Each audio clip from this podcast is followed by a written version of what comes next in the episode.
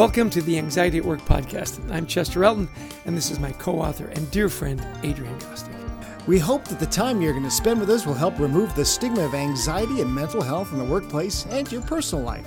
And we invite experts from the world of work and life to give us ideas and, most importantly, tools to deal with anxiety in our world.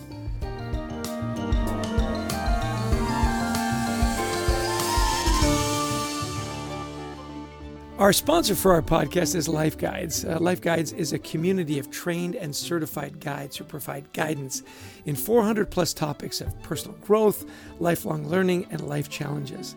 They're a company that offers advice in every aspect of your life, a personal guide to walk you through all those uncertainties.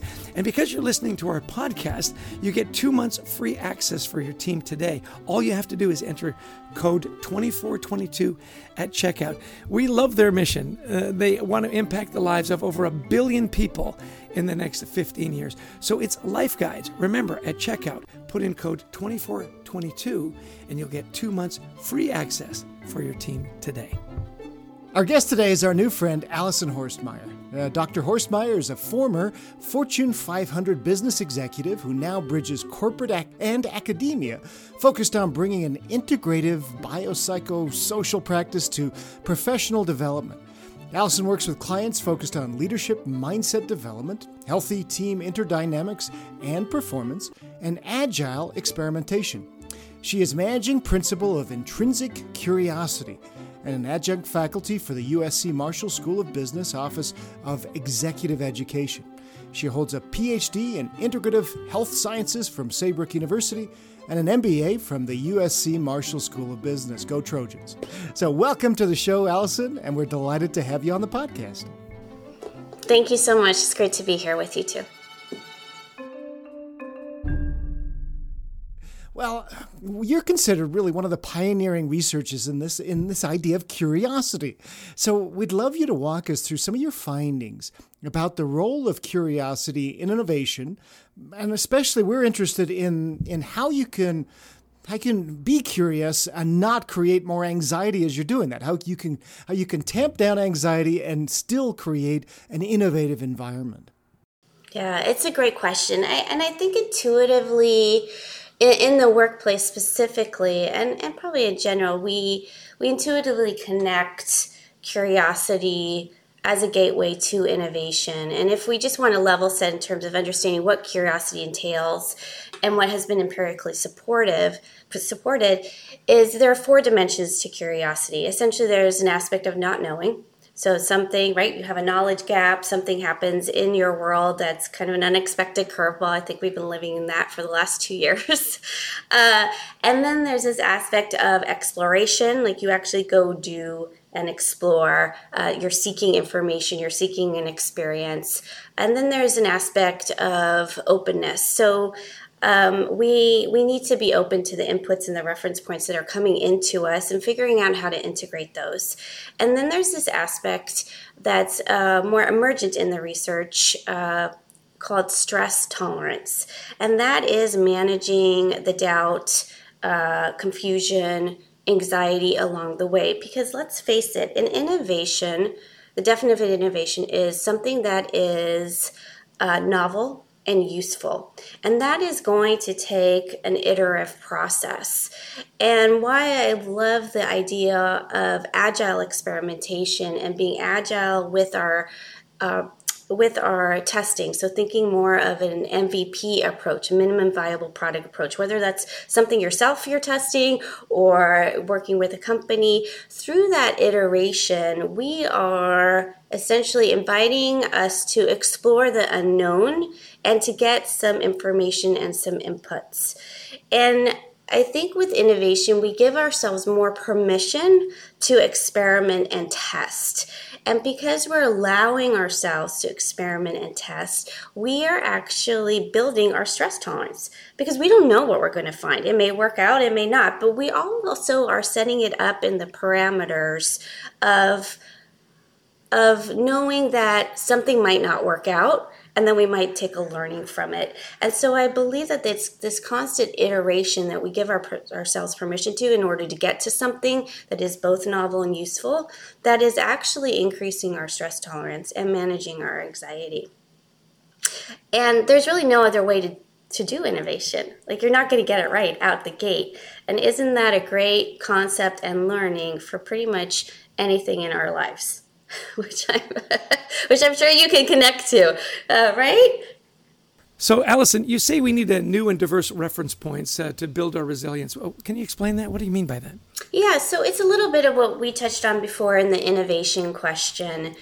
Um, if you think about um, the fact and, and and you know I, I hate to be cliche but there's so much value in it there there is no growth in comfort in comfort right? Unfortunately we, can, we just can't keep doing uh, the same things over and over again and expect uh, to get a different outcome. It's just not possible. And in innovation we are experimenting and testing and, and almost giving ourselves permission to iterate. And so I would love for us to give ourselves that permission pretty much for anything that we are wanting to try in our in our lives. I, I think there's this concept that whenever we have to uh, do something that's a bit different, we have to get it right out the gate, or even even defining whatever get it right means and looks like can totally be um, a narrative that we have self created. And so um, the what I see in my research and what I see when I'm working with my executives is that we have to view our evolution as a practice. And inherently in the practice is experimentation. And there's a methodical way to do the practice. I'm not asking you to quit your job today, move to a completely different country, and try something new, right? We're asking you to stretch in, in ways that are manageable for you because when we do it in manageable ways, we have a higher likelihood of uh, entering our flow states. And flow states, as we know, are when we are in deep immersive states that really nur- nurture us and feed us in a way um, that other states don't. And what the invitation is, is the only way we're going to get new data and reference points is if we try things out and just the fact of trying those out and sometimes they're going to work and sometimes they're they are not just even having that experience and going through that experience that's a reference point you just had another reference point and you got an outcome, which is another reference point. And if you keep doing that in incremental steps, which is often what we do in executive coaching, right? We have a behavior we want to try, we want to change. We ask the executive to go try something out in their role or with their team, or maybe we're coaching someone who's having um, a situation with their partner. You know, is there a different approach you can to engage with that partner? And you have you you try it out and you have a different experience. And so what fundamentally we have to recognize is that there is really no other way to get new reference points. And we want those because then we get to build new neural connections. And we know we can build new neural connections in our brains till the day we die there is that is a complete myth that we can't teach a, an old dog new tricks. It's a total myth. That's I hope we bust that myth forever. So um, there you go. Yeah. Yeah, no, I'm, I'm glad to hear that because I'm considering myself a fairly old dog at this point. So that's that's good to know. Hey, you you said something that really piqued my interest uh, when you first started to talk about these reference points, and that is so often people want to get it right right out of the box. Mm-hmm. And so, you know, and when we wrote our book, Anxiety at Work, we, we dealt a lot with perfectionism. Yes. How that caused a lot of anxiety, particularly in like millennials and, mm-hmm. and Gen Z. Are, are you seeing that be more of a generational thing about, I'm going to try something new, but if I'm not good at it right away, I'm, I'm going to give up on it? Any insights there? Yeah, you know, the perfection thing is so limiting right it's it, it, creates such a rigid way of living and when we get rigid that as you guys know from your research in your book when we're rigid we our anxiety goes up because something is not meeting an expectation we had set um, and it has to be a certain way. It has to be this way or that way. And that's also when our cognitive biases kick in. So, uh, I definitely see the tyranny of the or in those generations, right? It has to be this or that. It can only be this way or that way, and that's it. And that's when your anxiety uh, peaks. So my invitation is always: Can you replace the or with an and, and see what happens? See what possibilities come forward. Um, and I also see it too for women in in highly male dominated industries right there's a whole different level of what what we should what in what ways we should be really acting and and you know did we step too far? Do we have to work harder than everybody else? And um, there's a lot of work in you know i didn't get that meeting perfect. I didn't get that presentation perfect. It you know if if our male counterparts did not get it perfect, it's fine. so let's all mm-hmm. adopt the same rules of engagement.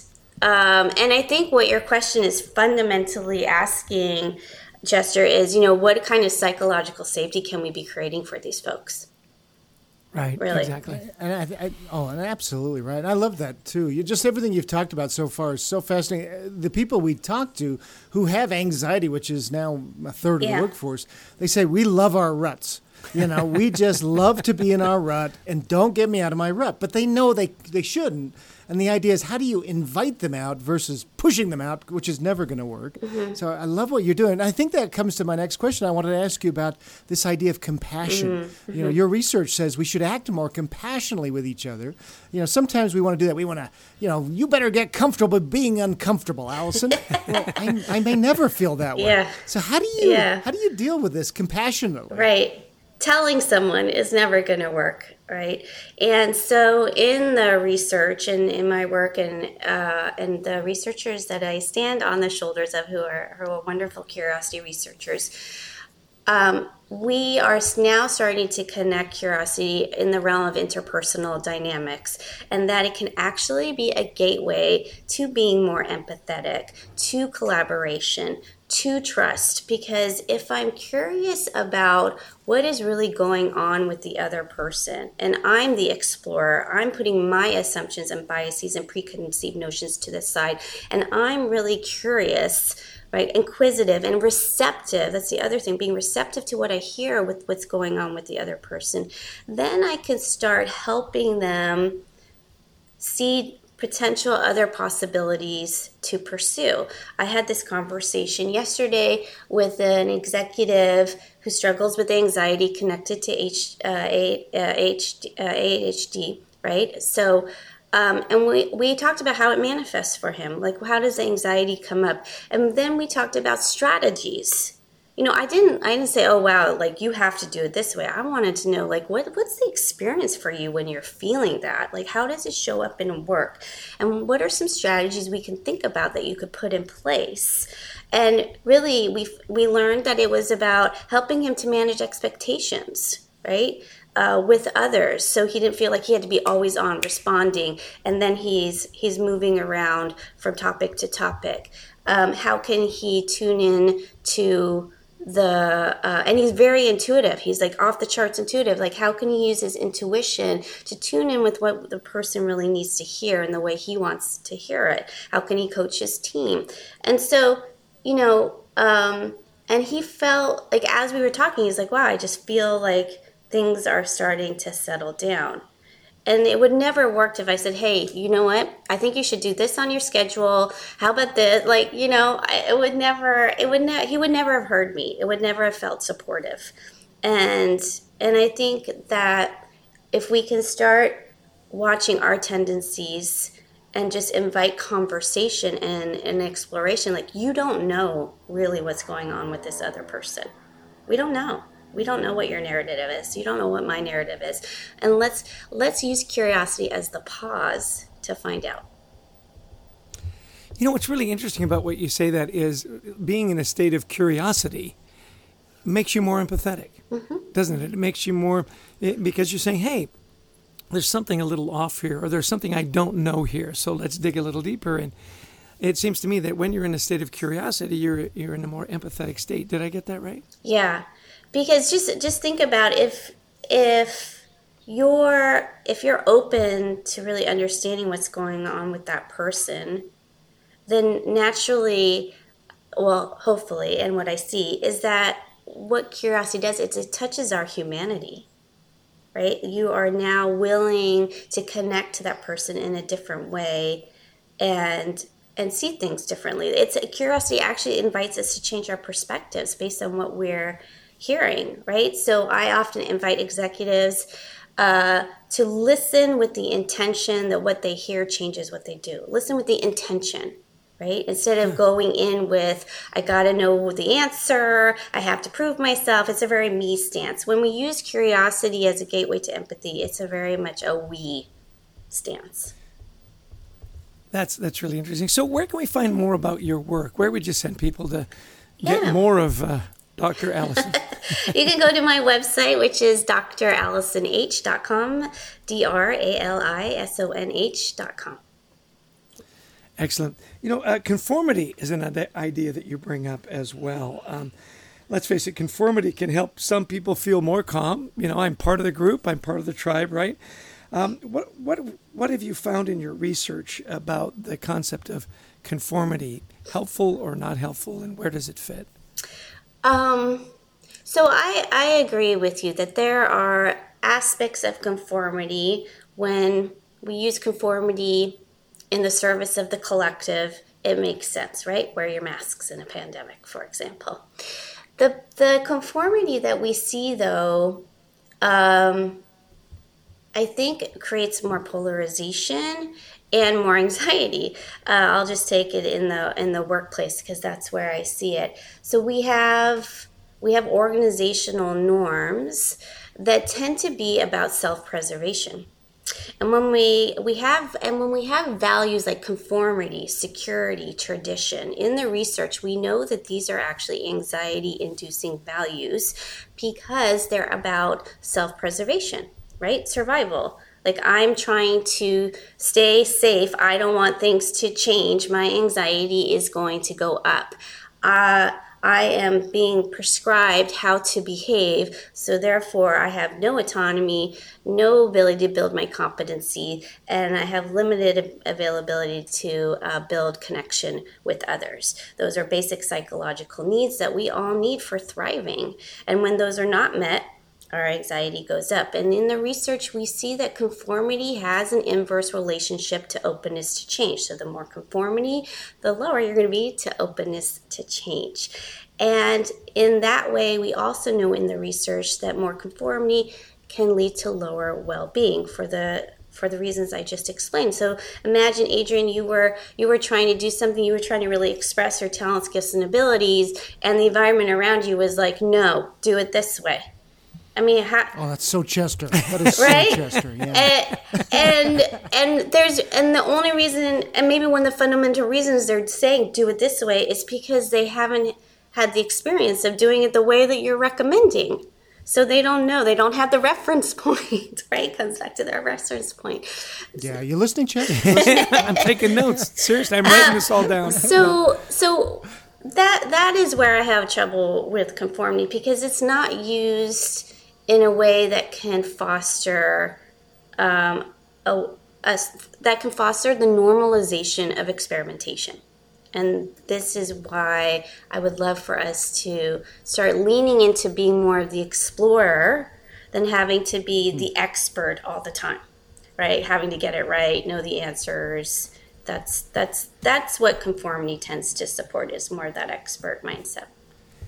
You know, I, I just want to yeah. jump in here really quick. You, you, know, and this might be a little dangerous area to go in. You always say don't talk about religion and politics, but as, as, you, as you're seeing the, the, the, country, and we're talking about the United States at this point, this, this divide, this mm-hmm. polarization. Mm-hmm can you write off a lot of that to conformity that people say, well, I'm this and you're that, and we're never going to explore mm-hmm. where we have common ground? Is that kind and of. if you could bring religion into yeah. your answer too, that would be really well, well you notice I didn't mention any particular party or person. I'm just, I, I, I'm finding that dynamic really yeah. interesting. That's a good question. Yeah. yeah, I mean, it is a loaded question, and I think Adam Grant did a great job in his book, uh, Think Again, to address kind of what is underneath that polarization. And he actually did, did studies on how we could get folks who were deeply ingrained in a belief, and he even, I think he even did it with sports. Uh, like baseball teams and other things, but just to show that um, there's a way to invite conversation and it's not to say that you have to agree with the other person. I'm not saying, Lily, let's all agree with each other. What we are saying is, can you can you come from a place of curiosity versus uh, self-preservation?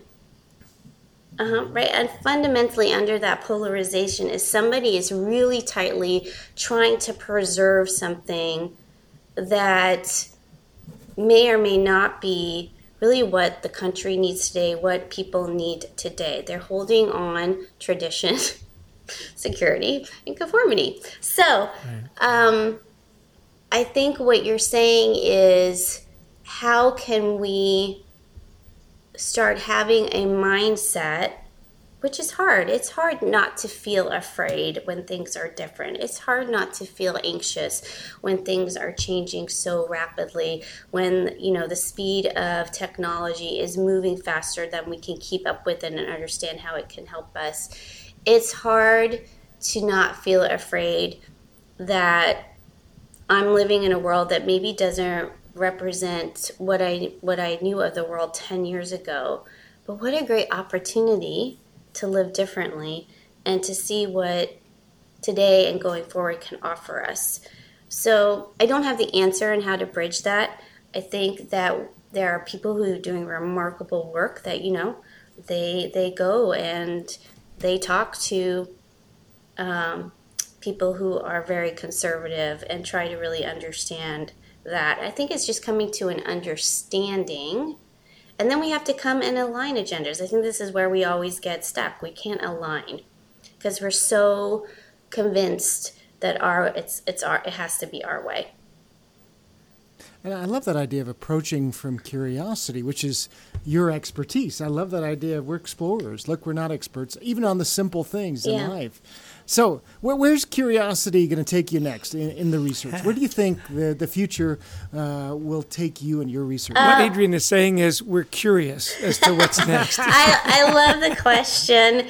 And there, you know, uh, I do get so there, so in, emerging in the research is a connection between our core values and curiosity. I would love to explore that further because it goes back to your conformity question. If we have certain values, you know, values inform our behavior behaviors more than knowledge and data. So, if we can understand the connection between values and curiosity, then maybe we can understand. Um, better that it's not if we're curious, it's how and how we're curious. Let's see the different ways we can leverage that. And it might give us a deeper understanding about why people behave um, in, in certain ways uh, in terms of uh, that when they leverage their curiosity or not. Um, the the other way is really um, how how can we use curiosity to transcend our self narratives. I really want. I mean, I, I love seeing doing that kind of work. I had to really work hard and be curious this week myself to, to, transcend some narratives, let me tell you.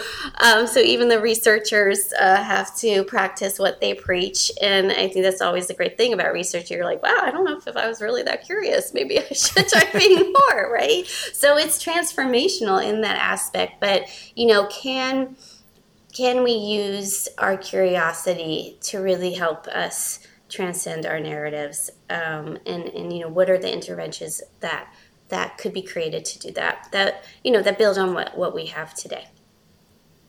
That'll be a fascinating read. And we look forward to it.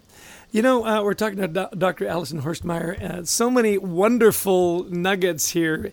So here's the personal question. You said hey i need to use this to overcome my own personal narratives.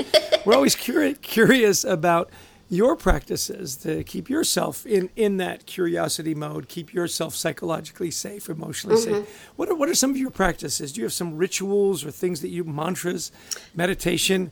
The time is yours. Enlighten I, us. I do. I would say yes, yes, and yes. Um, I really try to create the space to set the intention in the morning. So much of curiosity or, or just how you want to show up is connection to both intention and attention. And I think when we when we set an intention of you know how we want to show up that day or that week, that helps us to direct our attention to support that. Um, I'm a I'm a big yogi. I'm a certified yoga teacher, so I have to move. Movement has always been a part of my life. I, I grew up as a classically trained ballet dancer, and um, so yoga is you too oh i'd love to see your pointe shoes um, and so, plie yeah. yes so uh, yoga and you know like yesterday i had to get outside fortunately i live near the ocean i had to go you know go get a workout or run by so I could see the water, connect to nature. Connecting to nature is really powerful. So those things and um, and sometimes you just need to take a break. I mean, I had this conversation with an executive yesterday. Like, you know, I think in in all of this, uh, especially the last two years, is like recognizing the the power of the pause.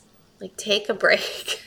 like take a break reset go connect with a loved one go connect with a friend. I do you know my boyfriend and i are trying to really we're both working crazy hours but we're really trying to make time for each other to, to foster that connection. Um, I mean, all the research supports how important social connections are for every stage of life. So, um, and that is also integrated into to my my uh, modalities. And yeah, I think I think those are really the, the core ones for me. Just one one quick follow up question. I was I was talking to someone literally just yesterday uh, in the city in New York City. She was talking about you know privilege and you said, "Hey, I live close to the ocean. I can go for a walk. I can go for a run. I can connect." And you know, I grew up in Vancouver, and, and the, the, just the sound of the ocean and the waves is. What do you do for people that don't have that kind of privilege? Do you have a recommendation of one practice where they can kind of maybe connect? Because not all of us can go for a walk in the woods, right? Not all of us can go for a walk by the ocean.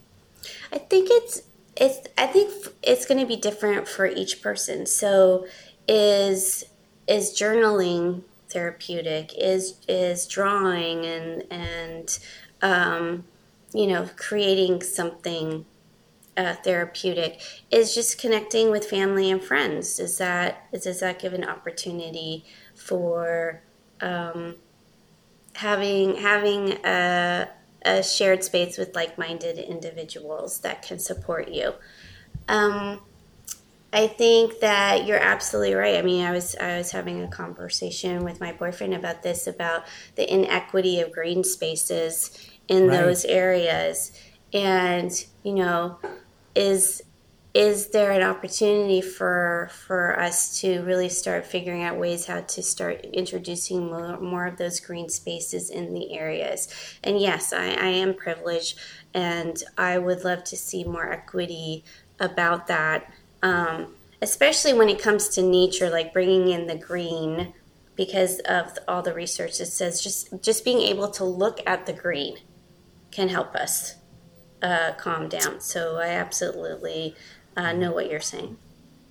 Love that, Allison. And thank you, yeah, so much for all your insights today. This has just been such a rich conversation. I've taken pages of notes. So if you uh, had to give our listeners just one or two takeaways today, what, what would that be? Mm. Throw the throw away the idea of perfect, please. Right? Uh, perfect perfect is so limiting. It will never serve you, and um, just take what is one thing you've been wanting to try that may not be like a huge you know it doesn't have to be a huge step but just just go try it and see what happens Love it. Love it. Hey, thank you so much for being our guest today. This has been a delight to, to talk with you. As Adrian says, I've got notes all over the place, scribblings, and, and we look forward to your next research and uh, about curiosity. What a, what a wonderful way to start your weekend with the Anxiety at Work podcast and Dr. Allison Horstmeyer. So thanks for being a guest. Thank you so much. Great to be here with you. Okay, Chess, hey, a great conversation with Dr. Allison Horstmeyer, one of the really foremost thinkers on curiosity. Um, love what she had to say. What were, some of your takeaways? Well, I- I'm with you. You know, I'd never thought of curiosity as a way to like tamp down anxiety, build better relationships, you know, experiment uh, more with your life. I, I loved when she said, you got to throw away perfectionism, that so often we want to try something new. And if we're not good at it right away, we won't do it. I, you know, I see this in my grandkids, right? Hey, let's go play basketball. Uh, I wasn't really good right away. Uh, but keep at it. You know, keep keep experimenting. Well, they're two feet tall. I mean, that's, that's a lot. It's a really tall basket. Yeah, I know. You know, because what I and I love that she's saying is that as we experiment and as we test, we build our stress tolerance. That we were talking about. You know, sometimes anybody who has anxiety, it's like we we want to be comfortable, but life isn't about comfort, and and you have to push yourself sometimes out of there not dramatically, but just a little bit to build that stress tolerance, right? Yeah, she said there's no growth in comfort. Yeah. I, I, you know, so succinct and so you know so wonderful. I, I remember you know my ski instructor uh, when I was a kid. He said, "If you're not falling, you're not skiing." You know, and there's no there's no growth in comfort. Give yourself permission to try something new. Uh, understanding that you're probably not going to be good at it right away, that there's going to be experimentation. And she spent a lot of time on that. Experiment with different things. You know, give yourself permission to try. It it was very poignant for me. Another thing I like too is that uh, you know for leaders, okay, I'm I'm trying to lead a team where people are anxious, or maybe I've got somebody in my family who's maybe struggling with some mental health issues. Um, instead of well, you should do this or that, don't we all do that? Right. You should really slap a smile on that face. She says, you know, what about talking and being more curious? Well, what's the experience like when you feel that way? Um, how does it affect your performance? Uh, yeah, being more curious can really help us understand and create better connections with those who we care about who are going through some anxiety. Yeah, invite that conversation rather than dictate something. Say, well, what you know, what would work for you? I, I, you know, when you talked about you know being in that rut, I'm safe in the rut, and so on. She said, you know, that's really you've got to invite the explorer into your life. You know, explore something new. The other thing she talked about that I thought was really interesting, and you and I have talked about this almost ad nauseum, is the idea that women and millennials, you know, are held to a different standard or hold themselves to a different standard, and that we've just got to kind of take a deep breath. And, and say, look, sometimes good is good enough. Don't beat yourself up that everything wasn't perfect. Now, my last point is the um, or it's got to be this mm. or that. You know, when you when you decide to do something, instead replace the or with and. It can be this and that. Again, yeah. inviting that explorer and curiosity into the into the formula. I love that. Yeah, and um, so my last thought too was this idea of, um, you know, the explorer versus the expert. Um, you know, and I, I, started thinking of all the things we're all angry about nowadays, whether it's vaccines or masks or this, that, or the other, or people's behavior. And she just says, "Look, uh, why we we have to realize that people are afraid when yeah. they're putting their feet down, when they're they're so angry. Um, it's really coming from fear, and I think that's a great aha for all of us. Is that person who is who is so anti or so this, that, or the other?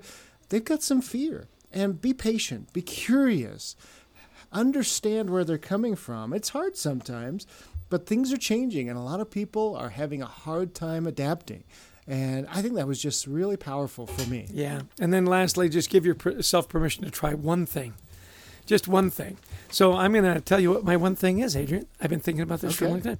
You know, Adrian, yeah. you and I both grew up in Canada, and it occurred to me that my French is horrible. Like horrible. Horrible, as we would say in New Jersey. So I'm going to sign up for a language course and learn how to speak French. I'm going to give myself ah. permission to do that, Adrian. Love that. You, and I love, yeah. See, we do with executive coaching in our stakeholder center process, you tell others about it because then we hold you accountable in a positive way. Yeah, I was going to say, like, chicken with me on that and see how, see how yeah, I'm doing. Hey, we always want to thank our producer, Brent Klein. Um, when you get the podcast, it's all polished and it's all great. Trust me, that's not what we send him. he does a great job in making sure that, you know, comes across as world class. And to Christy Lawrence, who finds us our amazing guests, and to all of you who are listening and give us a, a bit of your time every week. If you like the podcast, please download it, share it. We'd also love you to join our online community, We Thrive Together Global, where we're creating a safe place to talk about anxiety and mental health at work. And of course, if you haven't yet, pick up a copy of our best selling book, Anxiety at Work, available from Harper Business. And look, if you need a life guide, if you need some help, our sponsor, Life Guides, is no better place to go than that. You know, look them up, and I'm telling you, as, as, a, um, as a listener to our podcast, when you go to check out, just put in code 2422 and you get two months of free access. These are life guides that walk you through all of life's stressors, you know, whether it be financial, with your family, at work, leadership development. They've got over 400 topics with experts to help you along the way. It's Life Guides, and we love them. Thanks, everybody, for joining us, and we'll see you again next week. Take care.